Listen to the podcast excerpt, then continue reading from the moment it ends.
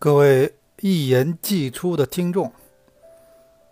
今天啊，咱们这期节目上线的比较晚，呃，因为理由很简单，因为今天有一场亚冠比赛，而且这场比赛我觉得是非常值得我们期待一下的啊，我们期待了有一段时间，然后我觉得必须今天等到一个结果，再跟大家聊这期节目，就是广州恒大主场对天津权健的比赛。也挺有意思啊，就是广州恒大连续两年在这个亚冠淘汰赛里都遇到了中超的对手，而且从今天结果来看呢，那历史算是重演了吧。去年呢，广州恒大这个亚冠的这个淘汰赛的之路是在一个中超的对手上海上港身上画上了句号。呃，时隔一年啊，呃，再次广州恒大的淘汰赛呢之路在。中超的对手身上，呃，画上了句号。其实我们在想啊，为什么是那个权健呢？可能今天比赛后，我相信很多恒大球迷也好，很多包括那个观众，可能今天看了球也在想，为什么是权健？呃，其实你仔细想一下啊，呃，正好我觉得权健呢就是这么一个特殊的角色。为什么这么说啊？你看去年一个赛季。其实大家都忘了一件事情，就是权健在，呃，广州恒大身上拿了六分。就上个赛季，呃，作为升班马的天津权健，在联赛中做到了主客场双杀广州恒大。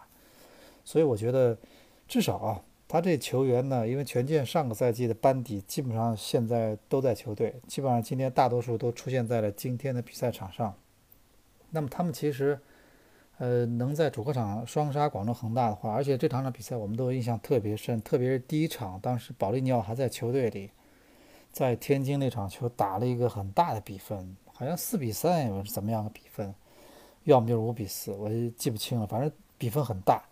然后呢，到了客场呢，最后的联赛的最后一轮，然后权健凭借着最后一场客场的胜利，然后就呃呃力压华夏幸福拿到了亚冠的一个。就是那个我们说的一个席位啊，他心理上就不怵你嘛。他因为呃，因为很多球队看恒大其实是仰视，在中超联赛称霸这么多年了，呃，你无论是怎么样的球队，他其实都觉得恒大在他心目中是一个，嗯，就是一个蛮特殊的存在的。但是你看，至少权健他主客场他那个两次赢你，而且今年我觉得他现在更是没有什么心理阴影了。他现在能做到在客场。呃，在亚冠这样的比赛中淘汰恒大，所以我觉得啊，权健呢，这个是也不是说完全是偶然的，而且今天比赛过程我们都看了嘛，呃，大家都是大家都知道一个简单的规则，就是客场进球，也就是当权健呢完成那个第一个进球的时候，也就意味着这个比赛已经不可能打到加时赛了，因为权健当时完成进球之后，意味着如果是平局，那么就是权健出局，呃，权健出线。然后，如果是呃恒大再进球，那么就是那个，呃，那么就天津权健就被淘汰啊。而且很多时候大家不要去比赛中间，哪怕权健第一个进球扳平的时候，各位可以去看一下我的微博。当时权健呢一比一完成第一个扳平的一球之后呢，呃，当时很多人还是坚定的认为这个球呢，广州恒大肯定会肯定会那个赢球出出线。呃，而且从赛后呢，你要看技术统计的话，你会发现的确如此。就技术统计呢，这个广州恒大的优势还是蛮明显的，特别是射门的次数。我因为呃，为什么赛后我在我在那个在评论这场球的时候，我没有我没有引用这个数字呢？因为我看到了四个版本，就是赛后我看到统技术统计两两方的射门次数四个版本，但是呢，四个版本虽然说都有出入，数据不一样。但是一个核心的问题是一样的，就是广州恒大的射门次数好像是权健的好几倍，对吗？而这种比赛以前是反过来的，以前我们看到经常广州恒大跟别的球队比赛，他凭着经验，他可能射门就那么几次，然后他能完成进球，能把对手淘汰。但是现在啊，我们必须承认，现在广州恒大可能在进球这一环节上，他比过去退步了。他呢创造了一些不少机会，哪怕二比二之后，其实二比二之后，我觉得压力更大的应该是天津权健，因为对方只要进一个球，你不可能每次都能追回来嘛。也许二比二之后，恒大再进一个球，可能就就完成一个出线。但是恒大那么多机会，没有没有抓住，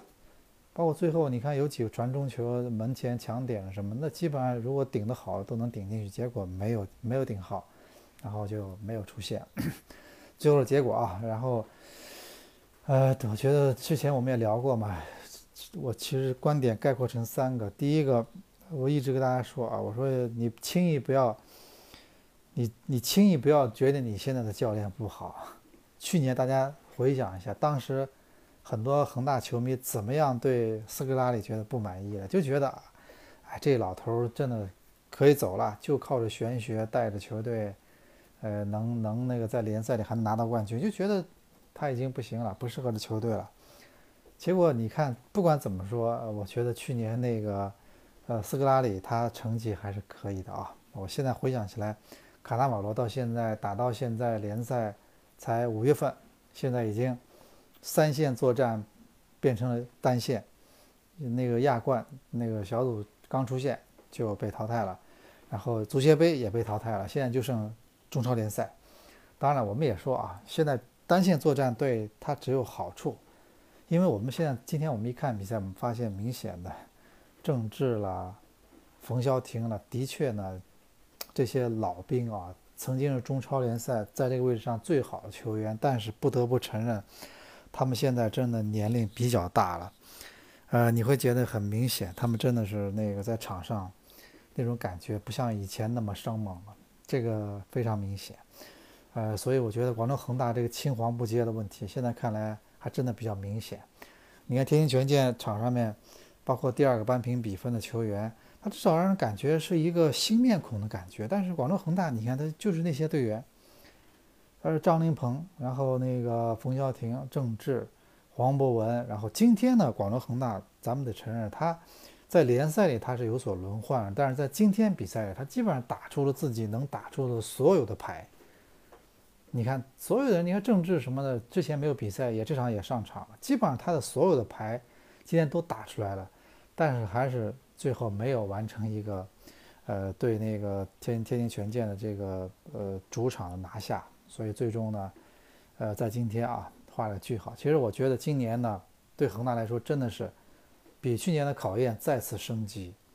就是今年这个联赛的冠军，包括到后来，虽然说现在广州恒大现在单线作战了，对他们打好联赛是有好处的，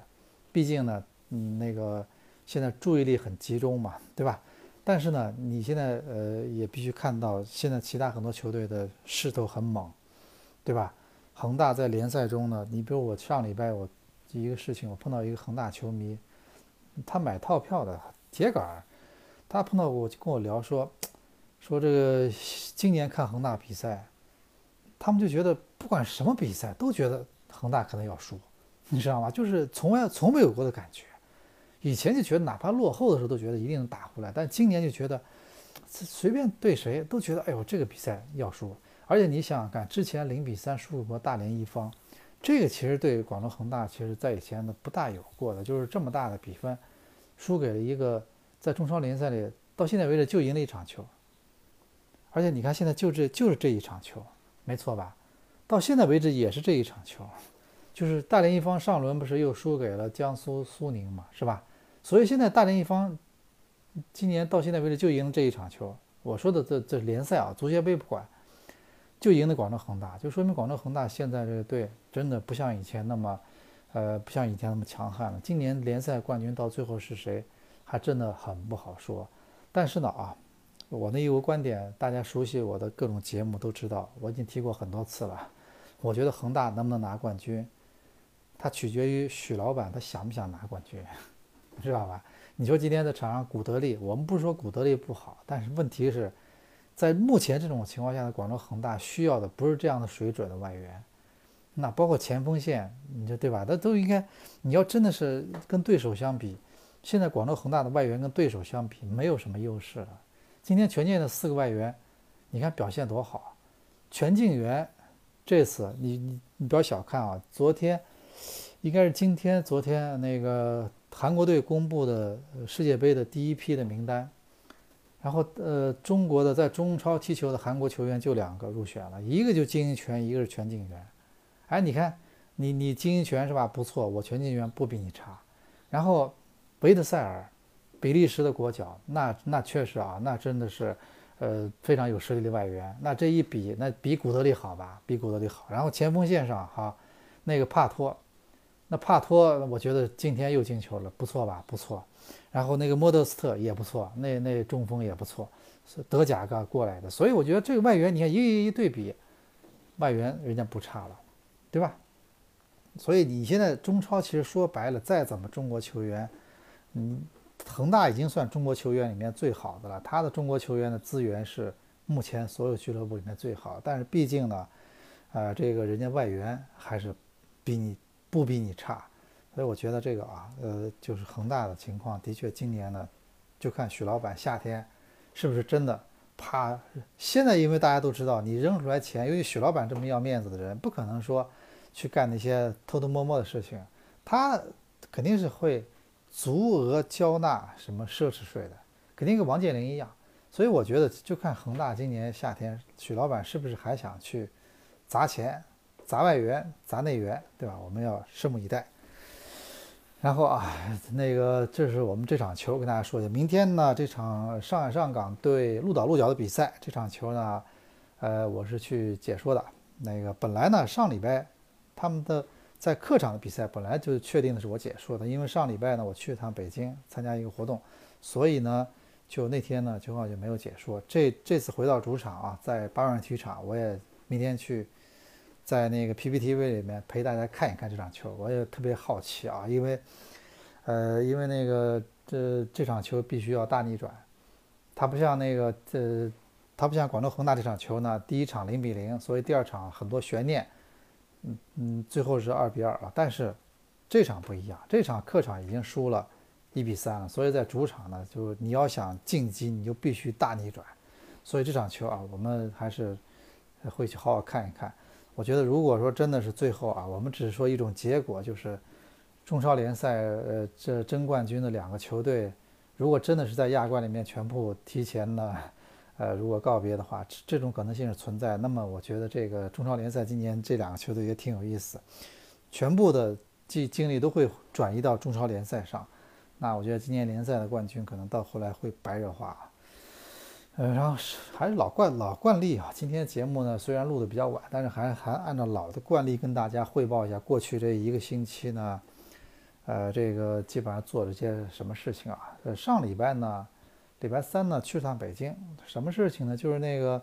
呃，咱们都知道那个中超的呃装备的赞助商耐克和这个中国国家队，包括中超联赛又续了一个长约，然后我正好特意啊去北京，然后去观摩了这个就是这个这个活动，然后也看了一些呃那个以前的球衣，包括现在的球衣，包括那个也了解这些啊新的这些。呃，赞助包括碰到了一些俱乐部老总，因为那天呢，呃，很多中超俱乐部老总也去了北京了，我们还一起聊了聊，呃，好久没见面了，包括跟一些朋友也见了见面。然后呢，呃，就是上个周的下半周呢，倒是我主要的精力现在开始有一件什么事情啊，跟大家要通报一下，就是说，呃，这个我在世界杯期间啊，我在蜻蜓会策划一个蛮好的节目。现在已经基本上都已经，呃，嘉宾都已经，呃，已经差不多已经那个确定完毕了。我认为这个啊，这个节目到时到时候大家可以拭目以待。一共大概差不多世界杯期间都有，然后不像现在一言既出是我一个人讲，那个节目是我每期会请一个嘉宾。我看着这个阵容啊，相当的豪华，基本上啊，那个真的相当的豪华。然后这个。呃，包括今天早上我去这个是去了趟申花康桥基地，也是，呃，跟几个我这个约请的嘉宾落实这件事情。大家到时候可以很快就会宣布啊，到时候世界杯前我们一定会知道这份名单。啊，今天倒是挺有意思的。今天呢，去了趟康桥基地，而且今天确实碰了一个很巧的日子，什么呢？本来为什么确定今天去呢？我今年第一次去啊，因为去年我去了一次，什么事儿呢？我们当时，呃，上海申花夺冠之后呢，那个我们当时东方体育日报出了一本申花是冠军的纪念册，然后呢去那个康阳基地首发，那次我是那个去，然后参与这个首发仪式，去年的应该是球队集合的第一天，去年的十一月吧，十二月吧，呃，十二月应该是啊。今年呢，那个后来呃赛季开始之后，一般因为我现在不在一线采访，基本上没怎么去过。呃，这次是第一次去，正好今天赶上什么呢？就是说，呃，为什么今天去呢？因为是球队在上礼拜六比完赛之后放了两天的假，然后正好今天中午呢，上午十一点钟呢是恢复之后的第一堂训练，啊，然后呢我而且很巧什么的，没想到今天会这么热。当时在这场边的时候啊，就我不是大概跟朋友聊了聊，然后顺便后来看了看训练嘛。当时在场边的时候，一一开始以为是自己的，这是不是这个这个好久？因为呃那个就说是不是感觉是不是对这个温度的感觉是不对的？当时第一反应觉得啊是就可能也没那么热啊。后来一看到手机上一温度一显示三十六七度啊，我我不记得以前以前在这个时候。五月的中旬会有三十六七度，真的就啪一下。所以上海，我觉得上海啊，外可能咱们全国很多听众、很多呃球迷并不知道，上海这个春天非常短。上海的姑娘就上不是不是上海过，上海的春天就有点像这个呃人的青春一样，它其实就是稍纵即逝，就是你你你还觉得哦还想享受一下，哎春天来了，我想享受一下，啪一下就到夏天了。所以我觉得在上海呢。我一直跟他们说，我说这个长袖的衣服呢，这穿的，呃，这个好像感觉没有什么几天要穿，立刻就进入短袖。那今天立刻就是，今天我一天洗洗了两次澡，没办法，太热了，真出去一身汗，出去一身汗，而且，呃，当时在场边啊，我当时用手机，我不是那个手机都都带着那个外外面那个保护套的嘛，一下发现不对劲了，赶紧要把套子拿下来，这手机的温度都已经很烫了。当然了，今天去基地呢，虽然是准备我世界杯的节目，呃，跟一些嘉宾确认啊，包括拍一些宣传的一些视频，但是其实今天其实好不容易去一次，还是收获特别多的。今天我差不多十点多到，因为本来想到的更早，结果因为那个呃外环线堵车，然后发现基地里面还是有些新的变化啊，那个大门那个正门已经开了。然后这个里面呃很多假山很漂亮，而且里面做了一些改动。以前呢，他们宿舍楼旁边有一个篮球场，现在变成了他们的去停车场。哎，然后呢，以前停车场的位置现在在进行一个，呃，就是球员停车的地方啊。那个停车的地方可是呃有有很悠历史很悠久了。以前那个宿舍楼旁边那个停车的地方是是从那个。基地修好的二零二两千年，二零零一年，哎，当时那康桥基地申花队搬到那儿，你看已经是多少年前了啊？也差不多十六七年前了。当时就是球员停车的地方，那个停车场也是见证了这个球员的车从当时的那种，呃，最早的什么样的车，到后来变成什么样的车，而且那地方也是送走了一代代的球员啊，很多。我一看，我每次到那，我想起很多往事。当年李伟峰在那儿开车停车，郜林在那儿开车，真的很多往事啊。因为，呃，他基地是一个正铁打的康桥流水的兵嘛。现在那个那块基地，那个那个停车场那块地方呢，我这次去发现他最近在进行改造。呃，应该应该是吴指导来了以后提的建议。那儿现在做了一个，就紧挨的宿舍楼做了一个改造，就是一个工程，就是要修一个新的呃那个健身房。加上那个室内恢复的一个蛮大的一个一个一个一个新的一个，就是说一个设施，我觉得到时候修好之后肯定会球队很大帮助的。哎，然后那个顺便看堂训练啊，看堂训练，然后也碰到了曹云定，因为曹云定嘛，之前有一阵子没见了嘛，那个他一直也养伤了什么，我觉得今天状态可以，他那身材也没有说，呃，虽然两个月没有比赛了，但是身材没有什么。没有出现什么走样或者什么，然后他一直还是比较注意的，然后现在在跟着，今天我看到在跟着那个体能教练在进行一个恢复的训练，啊，然后今天还看到了李建斌也在治伤，然后，呃，顺便看看他们训练啊，第一堂恢复训练，然后也跟球队交流了一下啊，很多事情看法，包括今天也碰到了那个上周啊，在中超联赛里面，就是上去三分钟被换下的刘若凡，因为因为这个换人，大家就是使得刘若凡成为了一个话题人物。但是今天呢，我看到他，觉得他状态还是不错的。而且今天在训练开始前啊，我当时我我正好看到了全队在更衣室特意集中了一下，大家围成了一圈啊。教练呢也是跟大家说了一下，刘若凡也当时也在，就跟大家解释了一下刘若凡这件事情，当时换人这件事情，大家可能也是一起给他的一个鼓励啊。所以我认为这个，呃，你要理解他们的压力。当然这件事情，我觉得呃呃，任何讨论那都是。有道理的，对吧？那毕竟呢，这个上去一个年轻队员三分钟呢，的确对他是个考验，对他的心理是一个考验啊。呃，当然我，当然我今天后来在在那个食堂碰到了刘若凡，我觉得他的状态还可以。他的确是一个性格呢，我也拍张照片，大家也看到了。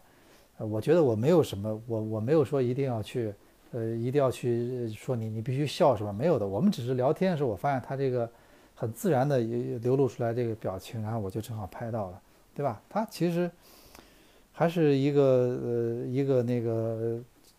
一个运动员，可以到这个阶段，他一定是还是有一个蛮强大的一个心理的这个状态的。而且我相信啊，我们也分析了，其实我跟大家聊了聊，我也把很多其他教练呢对他的很多建议也是带给了他。啊，那个包括我说了嘛，昨天早上我跟黄子昌的在江苏的教练，你看黄子昌今天的国家队名单。黄子昌也也在里面，包括陈冰冰，这两个都是在联赛第一阶段里面出场率很高的两个 U 二三球员，这次全部被里皮招进了国家队，对吧？黄子昌的那个在江苏的教练，接昨天早上跟我聊了很久，所以我也把很多黄子昌今年联赛的一些东西，我也分享给刘若凡。我相信啊，包括他现在打什么位置，我们也做了一个交流，我相信他。呃，一定能慢慢度过现在这个阶段。其实我在礼拜一的强胜三人组里跟大家分析的很清楚了，就是这个这这次非典型的换人，就是那天的比赛中，他其实之所以上去三分钟下来，包括现在这这其实很多原因造成的。首先是教练组现在的压力，包括当时场上那种焦灼状态，以及什么呢？以及刘若凡确实最近他也跟我承认了。这个其实是我们，其实你稍微稍微了解一下足球运动员的这个一年的这个规律的话，你就知道他最近不可能有特别好的状态了，因为最近我们都看到知道他在进行体能的呃就力量的训练，就他今他这最近呢，因为教练觉得他的身体要变得更加强壮，所以在对他进行每天都有的力量训练，包括上肢力量，包括核心力量。你要记住一点啊，一个运动员在进行这样的力量训练的期间，他在场上的球感，他比赛的感觉是不会、不可能特别好的。你知道，就像就是他等于是是把年初体能训练、准备期训练应该做的事儿，他现在做了，所以在这种时候呢，他这种时候状态是出不来的。等到了今年下半年，我觉得可能会慢慢的好点，或者到了明年下赛季会会变得很好。但刘若凡有个最大的优势是什么呢？他不像很多 U 二三球员，可能今年会很焦虑。我是 U 二三我明年就就不合这个规定了，我明年就没有没有这个特特权了，所以我就必须今年踢出来，踢不出来我就很焦虑，我的前途在哪里？但是刘若凡呢，他现在只有十九岁，他可以，他至少三四年里面他都可以享受这个 U 二三的红利，所以我觉得对他来说呢，他需要的真的就是一个。对自己正好利用这次机会，让自己有点这种更加全面、更加那个呃，在中在这个职业联赛里面能有更更加的一个多的一种呃一种各方面的素质、各方面的能力的一种机会，你可以提升一下，对吧？啊，所以今天呢，就是跟大家分享一下，今天正好早上那个确实很热，我当时真的没意识到，后来上了车开回来的时候。无意中看了一下天气预报，我一看傻了，我说不是，我忽然忽然收到一个高温警报，我在想，这这在五月份什么高温警报？结果一看三十七度啊，太恐怖了，真的，车里面空调开着都都都都很热的。所以咱们说啊，这个今天晚上一场亚冠的，呃，就是明天晚上对鹿岛鹿角对上港的比赛，我不知道天气会怎么样，但是我看天气预报明天也是很热，不知道这个天气啊到底是会对谁有影响？因为你看，首先对手可能会不习惯的天气，但是那但是毕竟呢，对手呢他最近的休息还是比较好。最近我看的报道说，那个鹿岛鹿角好像这些人休息了一个礼拜，但上海上港呢刚刚打完一场贵州的比赛，从贵州回到了上海，紧接着就要踢这么一场亚冠的主场的一场，而且需要你要比对手进球更多的比赛。而且胡尔克又受伤，所以我觉得这个礼拜三这个比赛上港确实困难呢要多了一点啊。但是足球比赛我们都知道没有什么不可能，我们也会拭目以待，看看嗯明天晚上比赛会会有什么样的一个过程。呃，然后这两天呢还有一件事情，我觉得今天还想说一下，就是这个我们说这个。呃，咱们说这个国家队的名单啊，这国家队呢，现在在世界杯之前还是要打两场比赛。当然，这次中国队我发现了，他不像以前那样了。以前呢，中国队在这个时候，大家回忆一下，以往的中国国家队在在这个呃世界杯前这一个月最喜欢做的事情什么？大家回忆一下，很简单嘛，就是去当世界杯球队的陪练，就是去找世界杯参赛队热身。好多次都是这样，呃，那个上次是一零年世界杯前，我们去了法属留尼旺岛，然后打那个跟法国队打场比赛，不是一比零赢了嘛？然后后来呢，我们在之前，我们零六年的时候，当时我那次跟队去的，到了瑞士，然后又到了法国，不是西塞那事情嘛？然后，然后世界杯开始，我们就从我欧洲就回来了，那是那次。但这次呢，我看了一下，我们的热身倒好像不是这样的。我们热身呢，我们一场是对一个球队，然后我们六月三号对泰国，客场对泰国，倒是没有找什么世界杯参赛队。可能里皮觉得上次中国杯已经被虐得差不多了，现在我们要去找找这个亚洲的球队，同样的亚洲的球队要去为亚洲杯做个热身啊，这是可能里皮的考虑。毕竟我们亚洲杯小组赛里面也有东南亚的球队嘛，呃，然后这个。然后这次啊，国家队名单还是有些新人的，包括这几个黄子昌啦、陈彬彬啦，大家会看看到他们在国家队里面会表现怎么样啊？所以我说年轻人你就得用嘛。你说陈彬彬年初很多人也不知道他是谁，也不是特别名气特别大，但是你看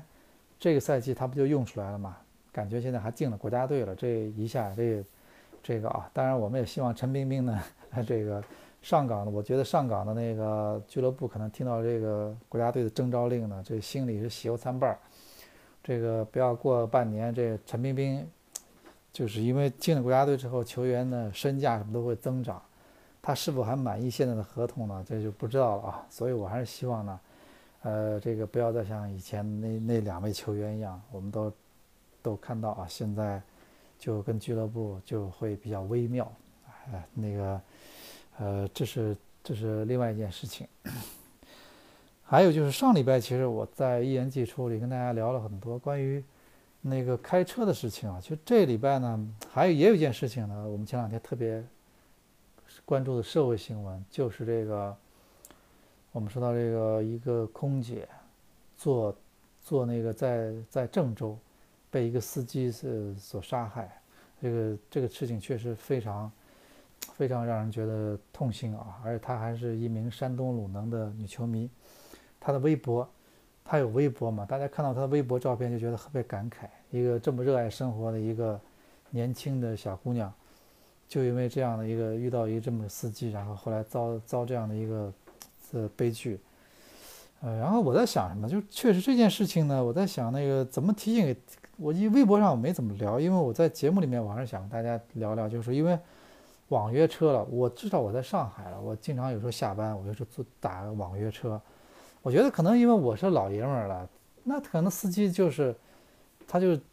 他就把我拉到家，然后我们结算，然后就结账就没有什么了，对吧？啊，但是可能我觉得我还是觉得那句话，我觉得我们现在还是要这个事情提醒我们，我们现在不要再把网约车当做一个社交手段了。之前很多人总是有一种暧昧的暗示，觉得这个网约车很多人。不是造了很多段子嘛？我叫车来了一部保时捷，怎么怎么样？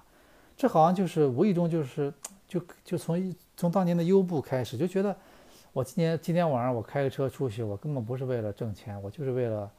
对吧？大家都懂的。我觉得这样其实不好。我觉得这个任何一个行业，它对于这个行业呢，你在做什么事儿，你就要你就要像那个样子，对不对？啊，你你你要如果你说今天我是收了乘客的费用，我去把你拉到这个目的地，那我这这个阶段里面，我就应该像一个很职业的一个司机，很职业的一个服务者，我不应该有别的乱七八糟的东西。所以我觉得这一点啊，呃，首先还是要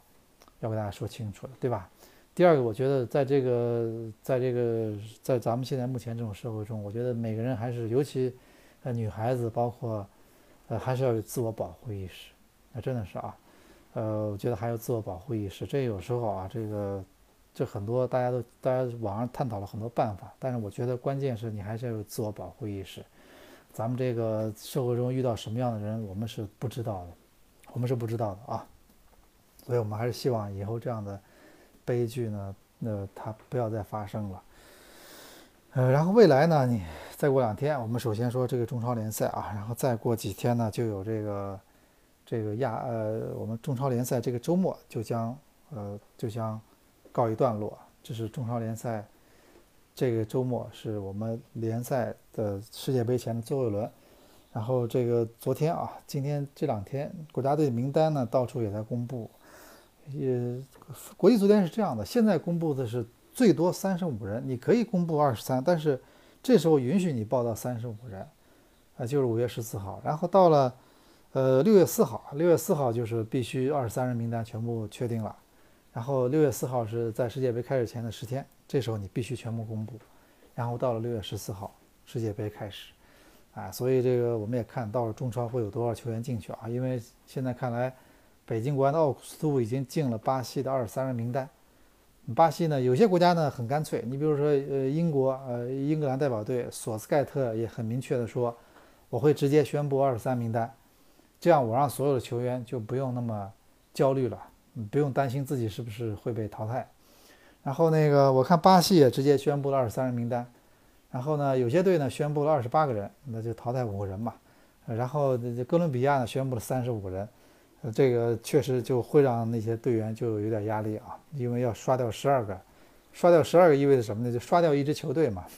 刷掉十二个就意味着从守门员到所有的位置，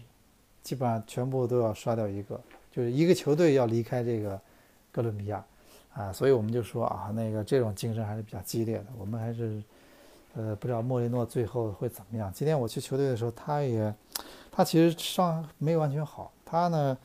那个上礼拜没怎么训练，这今天也是呃没有参加球队的合练，在进行自己在进行恢复和治疗，所以他现在的确啊，我觉得咱们球迷呢还是在这个问题上两种意见，一种就认为你既然已经是我俱乐部给你开工资，你就不应该老想着这国家队这个事儿，但我总觉得这个想着国家队的事儿，他其实这两天呢，他两场比赛他其实给球队的贡献还是很大。那天高迪那个球也是来自于莫雷诺的那脚直传，对吧？啊，那个，而且我总觉得什么呢？就是说世界杯呢，真的是一个很特别的东西。它跟别的你要亚洲杯的什么国家队的东西都不一样的。世界杯真的是一个很特别的东西。一个球员一辈子，他，呃，你看我们看了很多球员啊，他在别的比赛里面他都可以淡定，但在世界杯面前呢，第一个世界杯对他的召唤，基本永远他都会。他基本上都会都会说 OK，没有人会拒绝的。第二个什么呢？就是就世界杯呢，这个呃，他哪怕在别的呃比赛面前，他可以淡定，他可以说服自己，但世界杯面前呢，他往往会呃呃，就是无法让自己完全平静，对吧？这是的确是一个足球领域里的最高荣誉。不管你能打几场比赛，这个不重要，打能不能上场，这个也是一方面。那关键是世界杯。这个，呃，我觉得咱们还是要去理解他啊。我觉得有时候人还是要有一些梦想的嘛。世界杯就是球员的终极梦想，对吧？当然了，呃，这个我觉得这个，呃，反正就一轮联赛了嘛，对吧？我觉得大家还是比较淡定点看这事情啊，不用太那个。我一直跟很多球迷说，包括在呃微信里面很多球迷跟我说，我都说我说我说你我希望你冷静一下，因为这个，因为我们我今天包括我今天去。今天去三个小时，我跟球队的很多人做了很多交流想法。我们，呃，大家都喜欢足球嘛，可以交流一下嘛。我就发现这是很每件事情都跟大家想象的，你把它你把很多事情想的太简单了。这个世界上永远没有那么多，就是非黑即白那么简单的事情，它都是一个一环扣一环，在各种各种影响、各种左右的事情，你知道吗？所以我是一直觉得啊，我那个大家还是要去很有时候去很很全面的去看待一件事情，你不要很很偏执啊。一方面，呃，好的，反正这一期呢，因为那个的确今天比较晚了嘛，所以今天我觉得呃这期一言既出呢，呃就跟大家暂时的聊那么多啊。今天开场那个曲子啊，其实挺也是虽然是首钢琴曲，但其实呢。呃，今天的他今天是一首歌，呃，我不知道各位是不是听出来，我们今天开场白就是那个杨宗纬和张碧晨的《凉凉》。这个啊，我觉得这个倒不是说恒大现在的心情是凉凉啊，我觉得关键是这个现在马上进入高温季节了，希望各位能能冷静一点，能淡定一点啊，然后这个我们很凉爽的度过这个。马上将来的夏季，然后当然了，我们热爱足球的心，我们我们用不着降温，对吧？然后这就是本期一言既出的全部内容，我们下期啊，我们再见。